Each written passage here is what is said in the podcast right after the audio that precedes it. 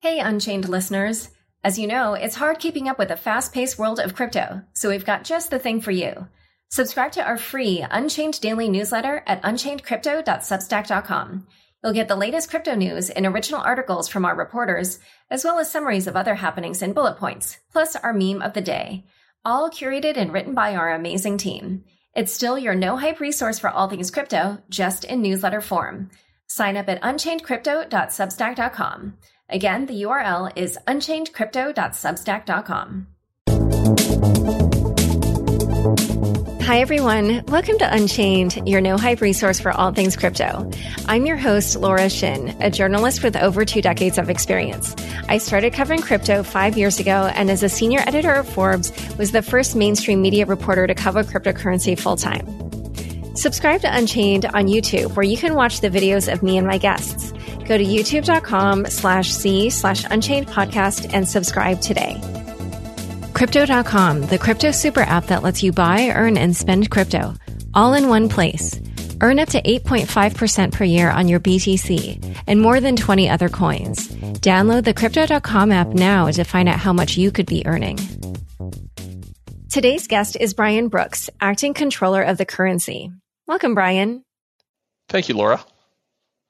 Your background has been pretty standard, traditional financial services related. You were at the law firm O'Melveny and Myers for 17 years, and you worked at OneWest and then at Fannie Mae as the executive vice president and legal counsel.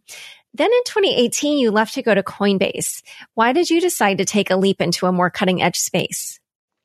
Well, here, here's the thing, uh, Laura. It goes to show you can't judge a book by its by its uh, LinkedIn profile. So when I was at Fannie Mae, you know, we had a vision of changing that company from what it had been, which was an old school mortgage investor, into a much more cutting edge platform for housing finance. And what we meant by that was we, we realized that there were a bunch of fintech companies that were building APIs and building artificial intelligence algorithms, building geostationary satellite imagery based um, you know appraisal tools and things like that and so we suddenly started a fintech program at Fannie Mae that had never existed before. And as a result of that, I found myself on the board of a big fintech lender. Later, I found myself as uh, helping to found a blockchain based digital credit bureau company. And I sat as a judge on these presentations of all of these really interesting companies that were bringing technology into the world of financial services. So by the time you fast forward to the moment in time you're talking about, when I decided to leave Fannie Mae to go to crypto world, crypto was only one adjacency beyond the fintech work I had already been doing. So I'd already drunk the Kool-Aid that were there were way better, way faster, way more accurate ways of doing business than the old ways. And crypto was to me like one leap beyond that. So less less radical than it might have seemed, but it's obviously a passion that I have. While you were at Coinbase, what did you see about how the traditional financial services world and the crypto world intersect? And what frictions did you see that you felt should be remedied? Well, there were a number of things uh, on a number of dimensions. I mean, one thing that really stood out was how hard it was for companies like Coinbase to interact with banks just at a corporate level. Forget about at the level of the actual cryptocurrencies. So, you know, there are a lot of banks that don't want to have a corporate checking account or maintain a payroll account with a crypto company because of uncertainty about whether crypto itself is a bad thing.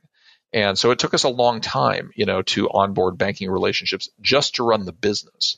And then when it came to actually backing crypto projects, like for example, when Coinbase was launching its stablecoin in partnership with Circle, it was especially hard to get banks to be willing to hold the deposits backing those those projects, right? Uh, uh, it was one thing to say, gee, we can take the Coinbase payroll account, but another thing entirely to say, we will help this company actually issue a stable coin, meaning that we're now involved in a crypto project. Uh, and then we had similar issues abroad with, uh, you know, the banks that were actually providing our fiat to crypto rails, where, you know, one foot fault, one BSA error, and boy, it might be the death penalty. So what I learned is a crypto companies need to mature and develop risk management tools and, and you know BSA AML tools to to work well with banks. But even more importantly, banks need clarity from their regulators about what the regulators think about crypto to begin with. And so having experienced that firsthand, it's one of the reasons why I've tried to be just very overt with the crypto world about where we see the risks, but also where we see the benefits and where we're comfortable. And and I think that kind of clarity will help banks understand what to avoid, but also what they should be serving in that market. when you were appointed acting comptroller of the currency, do you know if your experience in this area, in this cutting edge area in crypto played a role in your selection? Meaning, like at the federal level, is there recognition that crypto and blockchain will play a bigger role in financial services in the future? Well, uh, look, I, I, think the history of uh, of me and uh, you know appointments in this administration is well enough known in the press. I, I, would probably say that my time in crypto didn't have much to do with my you know the decision uh, to offer me this job. But what I do think is uh, that at high levels of the administration, there's kind of a split of opinion on on crypto, with I think the trend line looking positive for the industry, but things are still a little bit unsettled. So if you look around and you see, for example, what Commissioner Hester Peirce at the SEC is doing in the world of crypto, or what Chairman Heath Tarbert at the CFTC is doing in crypto, uh, or even in a number of other areas as well, there's clearly a group of people who are very interested in this and believes that the technology is fundamental for American strategic, um, you know, power in the world of financial services. I would I would say the chief technology officer in the White House, another person who comes out of out of the world of crypto. On the other hand, you know, there are people who are more of a law enforcement bent who focus on the things that they know best, which is the true fact that crypto has been used in a variety of money laundering and terrorism financing schemes. Now, regular banks have also been used in those kinds of schemes. And the message that I try to put out there is it's not that crypto is the safer alternative, but crypto is no worse than anything else on those measures and is a lot better on other measures, right? My point is there are a lot of fans in the government. There's some detractors. And I think what we on the crypto side have to do is continue to tell the story that there are risks. The risks must be mitigated, but the benefits can't be thrown out simply because there are risks, because there's risk in the status quo. As you alluded to earlier, since you took office there, there have been a number of positive developments for crypto companies. One of the first is that in July, the OCC released a letter saying that banks have the authority to custody custody cryptocurrency for their customers. One of the things that struck me reading the level, the letter is that it appears that banks had the authority to custody crypto assets all along. For instance, it says, quote, national banks have long provided safekeeping and custody services for a wide variety of customer assets, including both physical objects and electronic assets.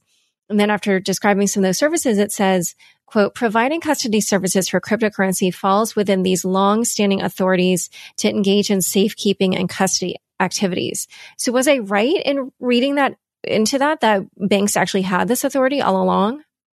Well, you know, uh, uh, yes, yes, and no. So, so I think our read is the law supports that, and that's why we put this out by means of a legal interpretation versus a rulemaking. We didn't think we were breaking new ground here, but on the other hand, it's sort of like in the law where one precedent leads to a similar precedent that's not identical, right? So, like, where did the right to an abortion come from? It came from an early case establishing the right to raise one's children and educate them the way one wants to, which then led to the right to use contraception, which then led to the right to an abortion.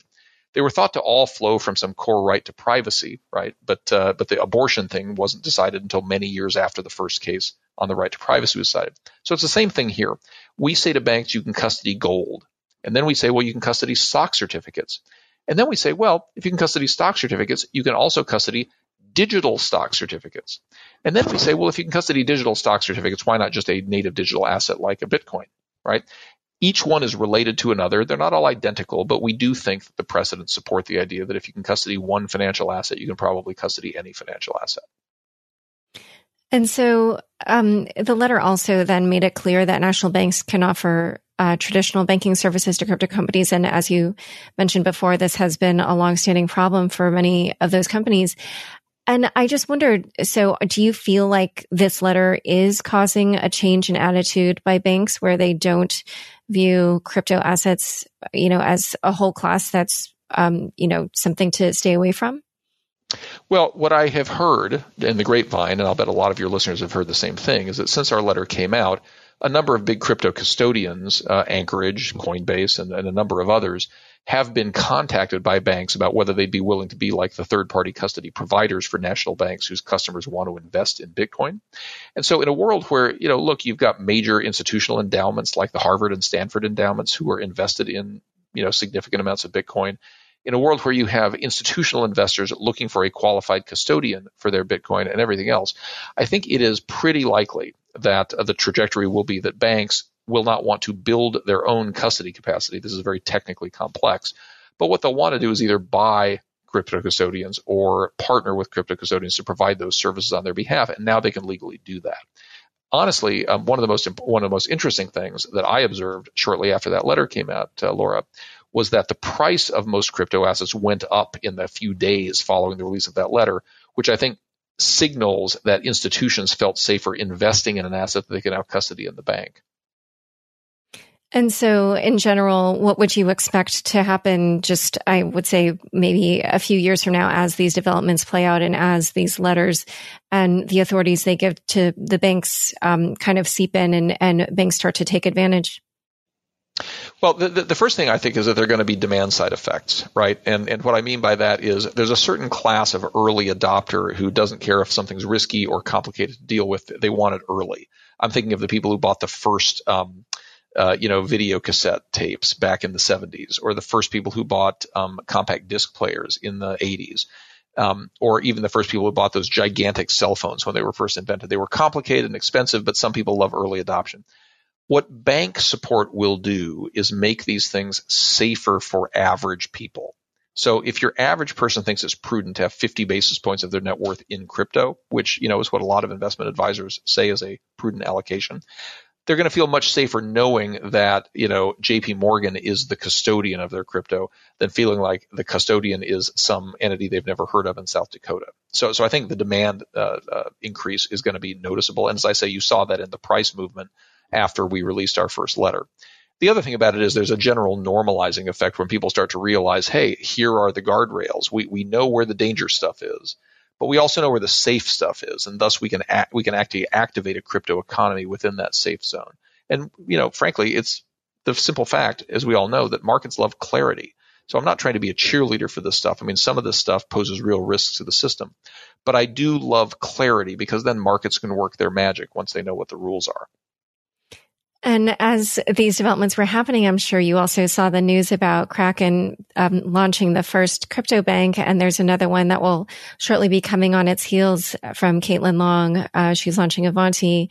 Both of these came about through Wyoming's SPDI, Special Depository Institution regulation, and I wondered how do um, how do how do you see these different letters that you've put out and the authorities they give to existing banks interplaying with these specific state regulations that um, try to help the crypto industry? Well, first of all, you know, one of the beauties of our federal system is that um, you can have a single country where some states think that the future is non-crypto and they they adopt highly hostile rules, and then you have other states like Wyoming that are thinking, hey, this is something we really want to, we really want to embrace as part of an innovation agenda. And so I think what Wyoming is doing is absolutely terrific. it's great to bring these things into the regulated environment, to allow them to be supervised, and then to allow markets to function. So I'm a big fan of theirs, and I think it's terrific. Um, you will see further uh, uh, crypto banks at some level coming in through the OCC in the coming months. I, I, can tell you just based on early pipeline inquiries that we've had. So you'll see that at both the state and federal level. The point is, there's some states that are a lot less friendly to crypto than Wyoming is. Um, you know, some of these states do have licensing regimes, but they're very difficult for their licensees, or they make it very hard to add assets or very hard to launch new activities.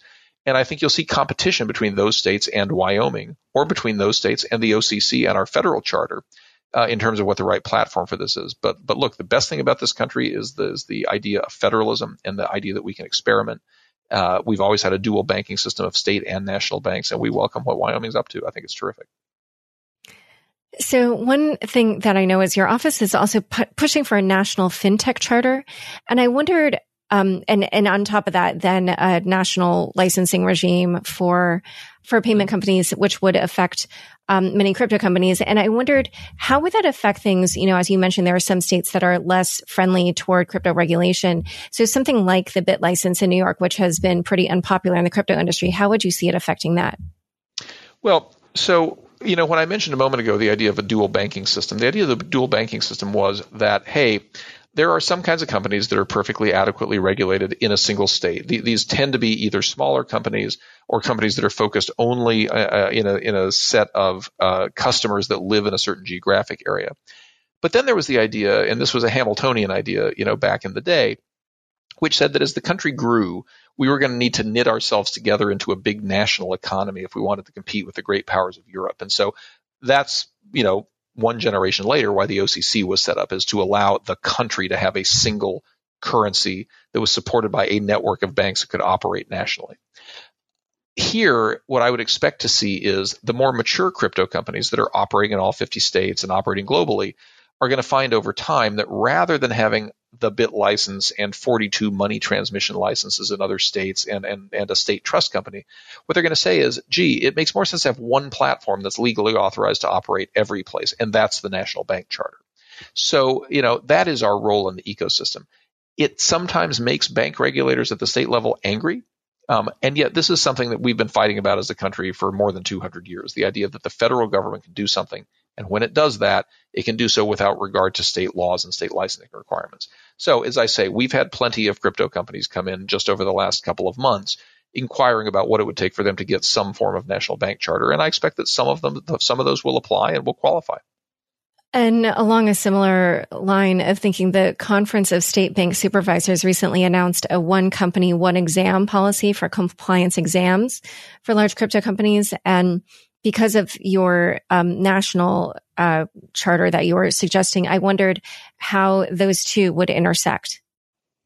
Well, I mean, I look as I said at the time, we we congratulate the Conference of State Bank Supervisors for recognizing what we've been saying all along, which is it's a little crazy to ask a single company to undergo 50 different examinations every year. The problem with what CSBS has announced, of course, is that not all 50 states have joined. That's the first problem. And the second problem is, is that even if you only have one exam, the source of law that you're being examined according to is 50 different states, you know? And so, for example, one state might have a 10% usury cap. Another state might have an 8% usury cap. And a third state might have no usury cap. So it's all well and good to say, well, we're going to have a single examiner come in and see how you did. But the underlying rules you have to comply with differ from state to state.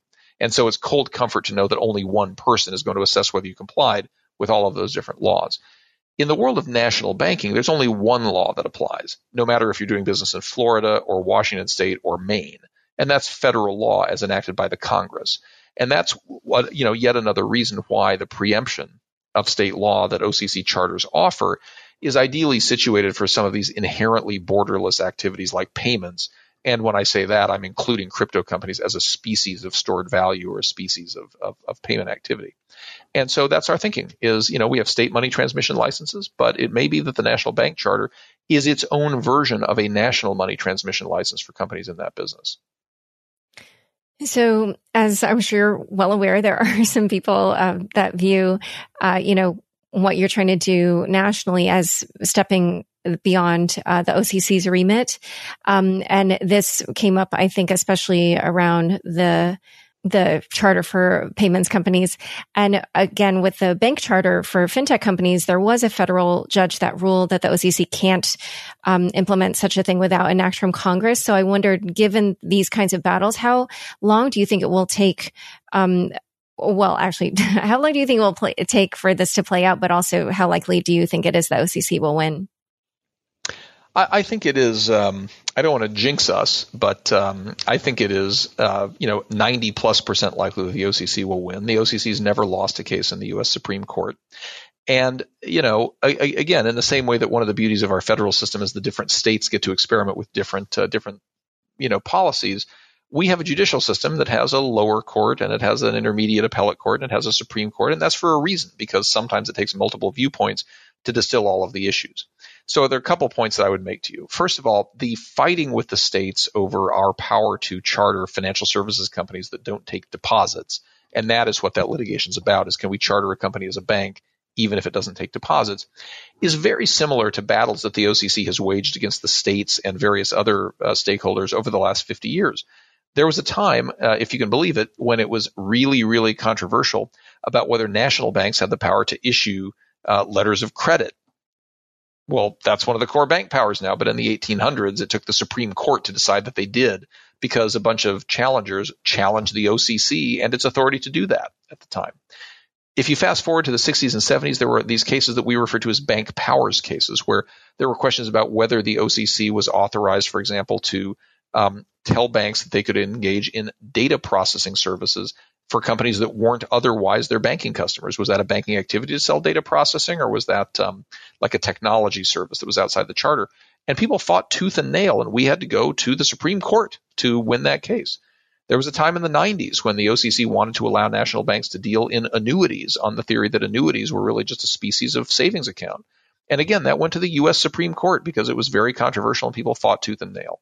We won all of those cases at the end of the day because the reason that the OCC was given the power to charter companies and to make decisions about companies was because of a recognition that over time, the way people obtain their financial services evolves. It evolves with preferences, it evolves with markets, and it also evolves with technology. So we can't hamstring ourselves to the way banking was done in 1895 or whatever, just because, you know, that's the way somebody thinks of banking. My job is to figure out how do people consume financial services and to make sure that the banking charter is flexible enough to allow them to get them in a safe and sound supervised environment. The other thing I'd say about the one judge is, you know, judges get overruled all the time. Uh, there are a lot of smart district judges that make mistakes or see it a way that is different from what the actual law is. And we, you know, we think the judge who, dis- who decided this case is a very learned and educated judge, but we do believe he's wrong, and that's why we've appealed it to a higher court. In a moment, we'll talk about stablecoins, DeFi, CBDCs, and more. But first, a quick word from the sponsors who make this show possible. Crypto.com, the crypto super app that lets you buy, earn, and spend crypto all in one place. Earn up to 8.5% per year on your BTC. Download the Crypto.com app now to see the interest rates you could be earning on BTC and more than 20 other coins. Once in the app, you can apply for the Crypto.com Metal Card, which pays you up to 8% cash back instantly. Reserve yours now in the Crypto.com app. Back to my conversation with Brian Brooks. So, as you mentioned, your office has now authorized national banks and federal savings associations to hold reserves for fiat backed stablecoins. And in the stablecoin guidance, the OCC said that it allows banks to manage funds in a hosted wallet, but that you are not, quote, presently addressing the authority to support stablecoin transactions involving unhosted wallets. There are some people in the industry who've been wondering whether this means banks supporting un, or, or crypto companies supporting unhosted wallets are prohibited from holding stablecoin reserves, or the banks, you know, uh, working with those crypto companies are prohibited from holding stablecoin reserves. Do you have an answer well, Laura, to that? I, I, I, do, and I'm really glad you're giving me an opportunity to clear to clarify something that I know has confused some people. So let me be super clear banks are engaged in a front end part of a stablecoin transaction and a back end part of the stablecoin transaction. We're not asking banks to try and police every other thing that occurs in the use of a stablecoin. What we are saying is that when a dollar is received at the bank in respect of a stablecoin, that transaction where the where the fiat comes into the bank, you know, in exchange for the purchase of a tether token or a USDC token or whatever, that transaction to fall within our letter needs to be coming from a hosted wallet. So, for example, it's fine for the dollar to purchase a stablecoin that's going to a Coinbase wallet or a Gemini wallet or you know a Kraken wallet. Not fine for it to go to an internet address that's not associated with that. All right. What happens from there is not the bank's issue, right? The bank at that point has received a dollar and it's holding that dollar in a deposit account. But the bank needs to know who the customer was who bought that stablecoin that person who bought the stablecoin may then go and they may use it to buy a game token or they may use it to buy you know another crypto token or they may do whatever. And the bank's not a party to that transaction and doesn't know what's going on okay? But on the back end the fourth or fifth or sixth downstream holder of that stablecoin that had originally been purchased may now want to come and redeem that stablecoin and take the dollar out of the bank account right that transaction also has to occur on a hosted wallet because the bank needs to know its own customer. It needs to know who is it paying and who is it receiving funds from. The best analogy, Laura, that I think people in crypto land ought to be taking from this is the analogy of ATM machines. If I go to an ATM machine and I put in my card and I type in my PIN, the bank knows who it's giving 20 bucks to, right? It's giving the 20 bucks to the card holder, Brian Brooks. Now, I may take that dollar and I may go to the 7 Eleven and I may pay cash for a pack of chewing gum. And 7-Eleven may take that dollar and it might go and uh, do something else with it and something else and something else before finally that dollar makes it back into a bank account. The bank is not obligated to trace that dollar bill everywhere it's going. That's not the way a cash economy works or the way that an, a synthetic electronic cash economy would work. But the bank, when it's either taking the dollar or giving the dollar back, needs to know who it's dealing with. And it also needs to know that the hosted you know platforms that it's working with have BSA KYC procedures in place. That that's all. It's really it's really quite simple. Yeah, and just for that last step where someone's redeeming one of the digital dollars for um, a regular cash dollar, you the way you stated in the example, it would be through the crypto company and not through the bank itself. Right. I mean, I mean, the, so normally what happens when you have a stablecoin redemption is that the person who has the stablecoin presents it back to the platform and says, "I'm going to redeem it." So this is what we call minting and burning, right? The stablecoin issuer mints the stablecoin when someone comes and buys it for a dollar or whatever, and then when the person presents it back and says, "I'm ready to redeem this and I want to withdraw fiat off platform," that's called burning the stablecoin, as you know, and that stablecoin is then, you know, cryptographically canceled on the blockchain. And so the bank essentially gives it to the crypto platform to give to the user. Correct. Okay. So everybody's been talking about DeFi, and um, in 2019, FinCEN released guidance for cryptocurrencies that largely said that its regulations applied to hosted wallets, but not for unhosted wallets in which a user would manage his or her own private keys. The OCC's mission, as far as I can tell, is all about regulating banks and their activities, whether that's payments or lending or what have you. And when it comes to DeFi, do the OCC's regulations also cover DeFi lending, payments, et cetera, even though these are typically non-custodial services? So let me let me try and answer that a couple different ways. So so first of all, let me begin with what what I think of as the OCC's mission, which is not merely regulating national banks. Um, I, I, think that the OCC's role is in promoting a safe, sound, and strong national banking system which is important for national economic growth. That, that's really how I see us uh, as operating. And so we don't just regulate these companies, but we think about the shape of the charter, et cetera, et cetera, to make sure that the country's economic growth, which is built on the foundation of banking, can be strong. So coming to your, your specific question, the, the way I see all of this evolving in the world of DeFi is historically the OCC is focused on regulating entities, right? So we have a company called a bank, and we can go look at that bank and ask, did the bank comply with the law on any given issue?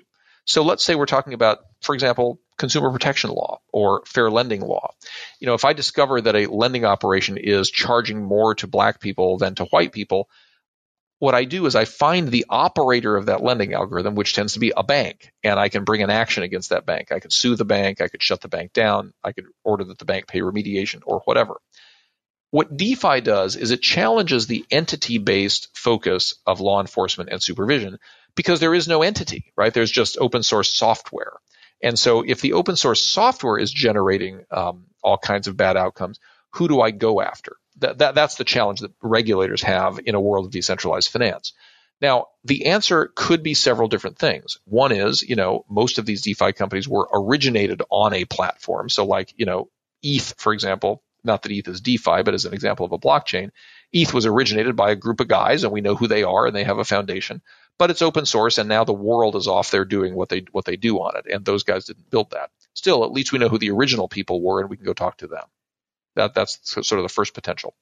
But the second potential is the, the beauty of open source software is there are virtually no transaction costs or frictions to changing the open source software. And so you can imagine a world where normal concepts of, of supervision don't really apply because, you know, you could say, well, there's a market for 4% loans and a market for 3% loans, and the algorithm can be modified to accommodate all of those things. And so you could imagine that whoever took out the 4% loan instead of the 3% loan did so for a reason. And they, and we would infer that because this other kind of loan is freely available on chain, just like this one was, and yet the person selected this in the absence of transaction costs. So these are fairly complex intellectual ideas we need to think through more carefully. I don't think the bank regulatory system is ready for this yet, and I don't have a magic answer to it, but I do at least know what the problem is. The problem is how do you take entity based regulation and apply it to activities that don't have an entity behind it? whoever solves that, of course, you know, deserves a Nobel Prize. So we're going to work hard on that and see if we can put ourselves in contention. So I have a couple questions. The first is around that first example that you gave around Ether, where you know who created Ether, and so you could go talk to them. And by talk to them, you know, I kind of wondered what that means in terms of uh, regulation and also the enforcement of the regulation. Is would that mean that that group of people would also be the people that you could bring an enforcement action against? Yeah, well, I mean, look, I, I, don't want to go too far out on this limb because I'm speculating a lot, but you can imagine a world where somebody builds an algorithm that purposely misstates the interest rate or purposely, um, you know, has a discriminatory component to it or or purposely, uh, you know, is skimming a few cents off of every transaction and transmitting that to the token holders or something like that in a way that's not disclosed. If if you discovered that, if you discovered that the software was in fact doing that activity, sure, you could go to whoever originated that platform and you can investigate whether they're the ones profiting from it, and perhaps you could sue them. You know, maybe you could do that. But the point I'm making is that in an open source environment, once the initial version is launched, you know, as soon as the first set of changes are made, the initial people aren't necessarily responsible for what the software algorithm is doing. And so again, I come back to the idea of that presents regulatory challenges. Now, there are a bunch of solutions that I've heard people talk about on this. One would be imagine a world where there was a central government blockchain and all other chains sort of connected to it. And the government blockchain allowed the government to make its own changes. And as it saw errors in the code or discriminatory features, it could simply go in directly and fix them. I mean, that could be a potential solution. So I'm making some of this up, and some of this is very future speculative in nature. But uh, again, the challenge we'll have to come up with is a challenge where there's no target to go after, and yet there's still issues occurring. How do we square that circle? Yeah, well, I, I don't know if the community, well, just knowing um, how the community tends to react to what it views as censorship or a single point of failure or control, I would imagine uh, something where the government just goes in and changes things maybe wouldn't be amenable or, or it would create networks that wouldn't necessarily be used by the vast majority of people. However, I did wonder if what you meant was that the government or regulators would participate in the governance of these platforms where, you know, you have a certain number of tokens and then you can, you know, vote on the different upgrades and something like that. And do you ever see a day when the regulators might do something like that? Well, I, I, can imagine two states of the world. I, I, think the idea of governments doing that is pretty far fetched. I, I, don't want to say impossible. One can imagine it could be possible, but I can imagine the government of Singapore doing that a lot more readily than the government of the United States doing that, to be honest. But what I do envision is a world where one of the roles of banks, right, is to be nodes on those networks and to have tokens that allow them to vote up and vote down various different changes in the in the algorithm. And if you think about it, that's kind of the banking system we have today, right? We don't have a single bank of the United States. What we have is JP Morgan and Wells Fargo and Fifth Third and Huntington and you know a whole bunch of a whole bunch of banks that are part of a kind of a network today. And that's the way that money is transmitted into the system is through this network of banks. So in a future of DeFi, I envision that one of the roles of those banks is to be network nodes that would be upvoting and downvoting various things and playing the same kind of ecosystem effect that they really have played since the 1860s when the first national banks were created. So the Federal Reserve said that it is exploring a central bank digital currency, and you've said you believe one should be designed by the private sector. Can you flesh out what roles you think the public and private sector should have, and also what role you think commercial banks should play in the issuance of a CBDC? Yeah, well, I mean, first of all, when people say CBDC, there are a lot of things they might mean, but I think what they really mean is um, a dollar that trades on a blockchain, right? A dollar that is instantly transmissible and programmable and all of those other things if that's what we're talking about, we don't need to invent that. That already exists. Um, what has been missing to date is some kind of regulatory uh, framework around such tokens that would give people comfort that if they take this dollar from Gemini or Paxos or whoever, that it's going to be safe, that it really will be worth a dollar, and that when the dollar is redeemed, you know, when the stablecoin is redeemed, there's a dollar somewhere to look to uh, to be made whole. But those projects already exist and they're growing at an asymptotic rate. I mean, if, if you look at the growth rate of the major USD stable tokens, they have been basically doubling in market cap every 60 days for the last four, five, six months. It's kind of astounding.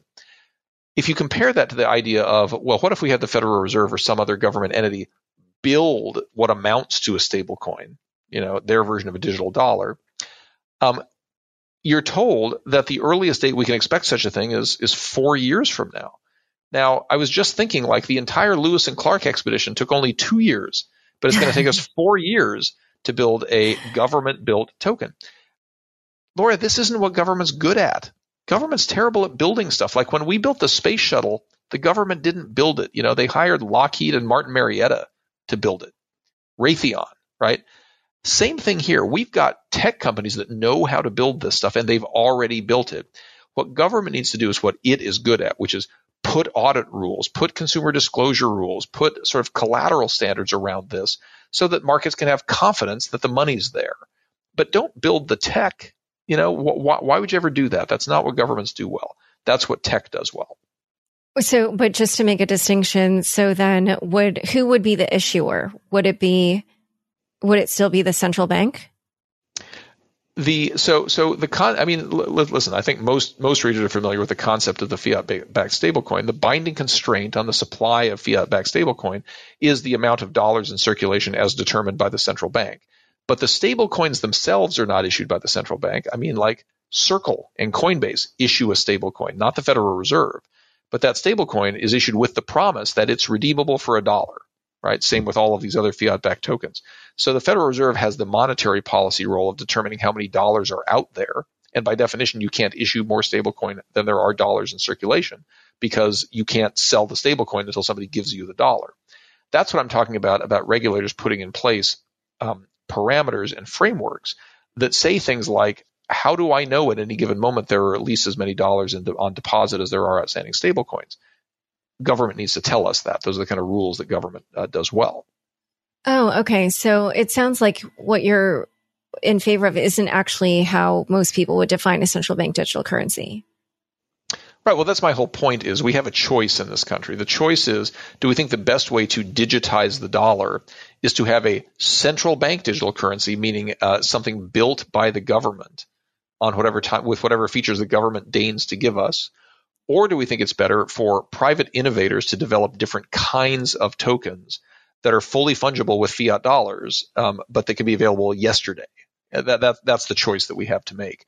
The analogy I sometimes give, Laura, is, you know, the uh, the uh, Federal Communications Commission has jurisdiction over telecommunications. Now, we could have chosen as a government uh, to have the FCC build cell phones and we could all have our government issued cell phone and they would all look the same and they'd have whatever features the government wanted to give us. Or we could have an FCC that instead says, hey, here are the rules governing wireless telephony, but we're totally fine if Apple wants to build the iPhone and if Google wants to build Android phones. That's totally fine. And they can all have different features and they can respond to market demands. Uh, uh again, the role of the OCC and the Fed shouldn't be to build, at least in my opinion, shouldn't be to build a digital currency. It should be to do what the FCC did with phones. Tell us the rules that, that digital currencies have to uh, sort of conform to, and then let the market build what people want.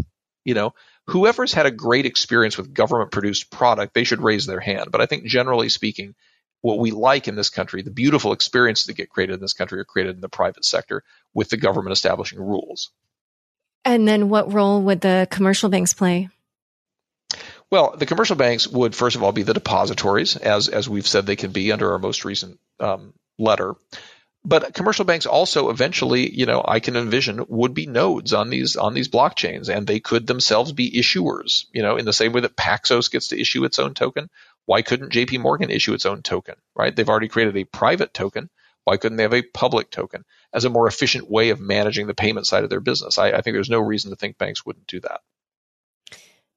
I'm guessing that there will be a battle up ahead at some point over privacy as bigger financial institutions begin wanting to transact more via blockchains and also as more regulation comes to the space. And so we'll have on one side this greater push toward adopting privacy in transactions, whether that's in lending or payments. And on the other side, maybe um, a push against privacy. And I wondered what stance the OCC would most likely take toward more privacy in blockchain based transactions. Well, um, so this is a really complicated question, and you know, it, from the where you stand depends on where you sit kind of department. I would say that privacy in the U.S. Uh, financial privacy, you know, in the in the technical protocol, looks a lot different and raises a lot of different issues compared to financial privacy in some other parts of the world. So the analogy I often give is if you are a dissident in Cuba or if you live in Venezuela or whatever, you probably care a lot more about financial privacy in your individual transactions than we do in the US. And that's because A, um, you care a lot more about the government not knowing that you're giving money to a political dissident or that you're sending money to a disfavored relative or whatever In the US, where we are legitimately a target of terrorism every day, it feels a little bit different. Yes, there's some things we'd probably rather buy privately, but as a society, we seem to have made the judgment that the threat of people using our financial system for illegal or even terrorism purposes is sufficiently tangible that we need to protect against that and thus give up some privacy in favor of, of that. So I, I, think that there's a little bit of schizophrenia in the United States over the, these two things and which side do we really believe. There are times when we say we really believe in privacy, as when we tell Facebook they shouldn't be using our data for any purpose and we should have total control over what data uh, exists and who it can be shared with. But then there's another side of us when we look at things like the travel rule, you know, which is applicable to uh, to uh, platform-based crypto transactions, where we've said, no, no, no, we want the government to know about all of those transactions, and send receive information has to be appended to every single transaction on a platform. So I think we need to resolve those as a society. We haven't done that yet. So one of the great things about our interagency process is we suss those issues out, we hear all the different views, and then we try and balance them. That that's a work in progress at this point as you just referred to, US regulators do have a reputation for being stricter than other regimes around the world, but also for not offering as much clarity as the industry would like. As someone who worked recently in the industry and now you find yourself on the other side, I wondered what you thought can or should be done to ease the frustration the industry feels with US regulators. Well, I mean, the first thing we can do is we can provide some gosh darn clarity, right? That'd be the first thing we could do. That doesn't sound that hard. And, but over what issues in particular? Well, I mean, look, um, uh, part of what you're dealing with in, in the U.S. government is the decentralization, ironically, of authority.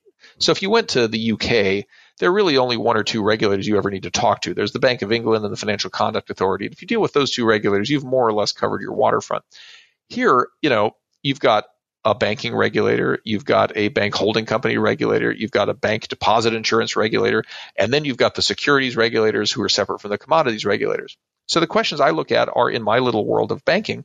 It is how can we envision a role for banks in a decentralized financial environment? That's something we need clarity on. And then what are the legal powers of banks to custody, to transact, to accept deposits in, or to remit payments, uh, payments in crypto uh, denominated assets? Those are kind of the banking questions.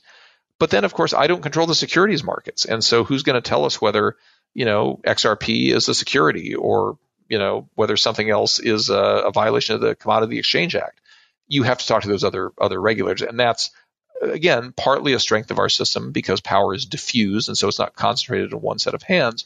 But on the other hand, it makes it harder to give clarity. So my promise to the industry is as long as I'm here, I will provide as much clarity as I can on all of the crypto matters that are within my jurisdiction. You've seen us starting on that. We have more to say if there's time. Yeah, this summer the OCC solicited requests for comment on proposed rulemaking on digital banking activities, including around cryptocurrency.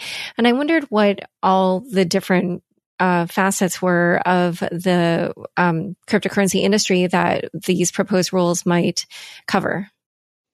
Well, first of all, let me just say we were really, really gratified with the um, with the number and quality of comments that we've received from a lot of different places, including crypto trade associations, um, but also community groups and consumer advocates and um, you know crypto companies, be they exchanges, custodians, or or project developers.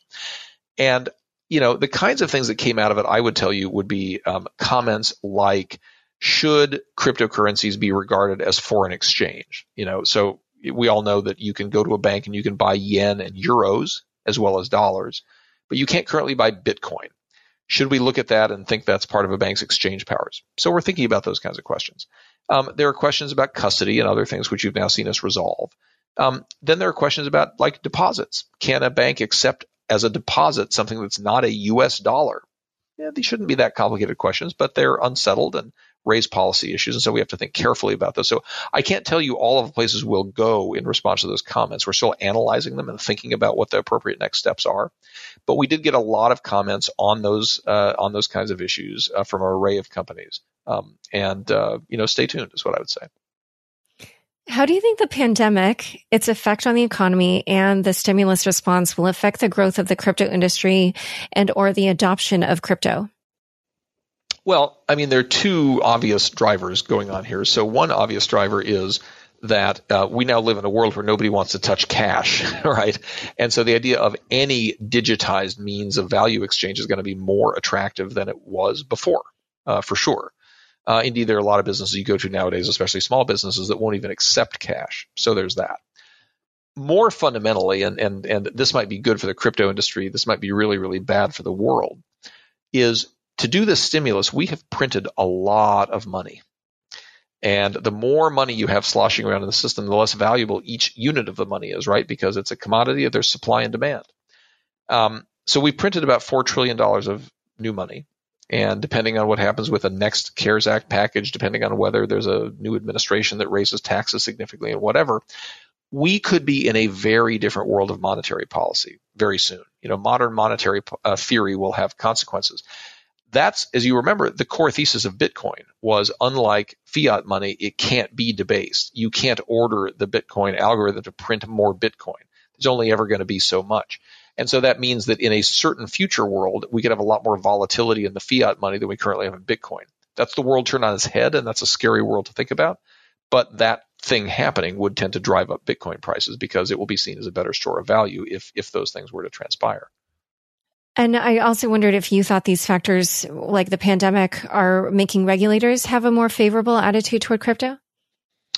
Well, I, I don't know. I, I, think that the regulators' attention on crypto in the last year or so has been driven by a lot of other things, less less pandemic related, I would argue, um, and maybe less pandemic related than it should have been. We can come back to that, but more around issues of competitiveness, right? So we're seeing that the EU has released a stablecoin framework, at least in draft form you see that China has actually already issued the eRenminbi and they're now distributing it broadly through a series of airdrops. The question is, where's the U.S. in all of this? I mean, it's not an answer to just say we're really worried about AML and so we need to take a law enforcement lens. I mean, of course we have to do that. But these other countries are seeing crypto and stablecoins in particular as a strategic advantage. And we haven't figured that out. So, so we really have to get on the stick here. Uh, we need to move faster to say what the framework is and to move the country in that direction. That's the way that I'm seeing governments think about it, less pandemic related, more competitive uh, related. Our discussion has been pretty focused on these somewhat arcane things like the different charters or licensing regimes. But in interviews, you've said your ultimate passion is for the system to be more inclusive so people can build more wealth. How do you hope to achieve that from your position now? Well, look, we live in a world where finance is fundamentally centralized. It's centralized around banks, right? And so uh, the the concept of centralization is one in which there are many tolls getting collected. You know, if you want to open a checking account, unless you keep a minimum balance, you have to pay a fee every month. If you want to send a wire to somebody, you have to pay a fee for that. If you want to send an international transaction, that that costs you know not only the transmission fee but also the the foreign exchange fee the, the whole point of centralization is that whoever the central gatekeeper is is a toll collector and they get to collect tolls for everybody who wants to pass by. That means poor people who can't afford the toll can't pass by. It means other people who can't afford it still get the cream skimmed off of their transaction before they were able to do it. The point of technology, right, is to disrupt all of those things. Technology can do for free what it takes humans a lot of time and money to do. And so the ultimate inclusionary benefit of an open financial system, which is what crypto promises, is a world where we take things that cost money and we make them free, right? Remember, we used to have to pay 44 cents to send a letter. Now we send an email for free. That's what crypto is about doing in the world of finance. All right, great. Well, this has been such a wonderful conversation. Thanks so much for coming on Unchained. And uh, lest I forget, where can people learn more about you and the OCC? Well, uh, the OCC is at occ.gov, and people can always look up my bio on that. You can also look up occ.gov slash reach about our financial inclusion initiative, Project Reach, which I encourage everybody to support and learn more about. But Laura, it's been a great conversation. I really appreciate you having me. Thank you. This has been wonderful. Thanks so much for joining us today. To learn more about Brian and the OCC, check out the show notes for this episode. Don't forget, you can now watch video recordings of the shows on the Unchained YouTube channel. Go to youtube.com slash C slash Unchained podcast and subscribe today. Unchained is produced by me, Laura Shin, with help from Anthony Yoon, Daniel Nuss, Bossy Baker, Shashank Venkat, and the team at CLK Transcription. Thanks for listening.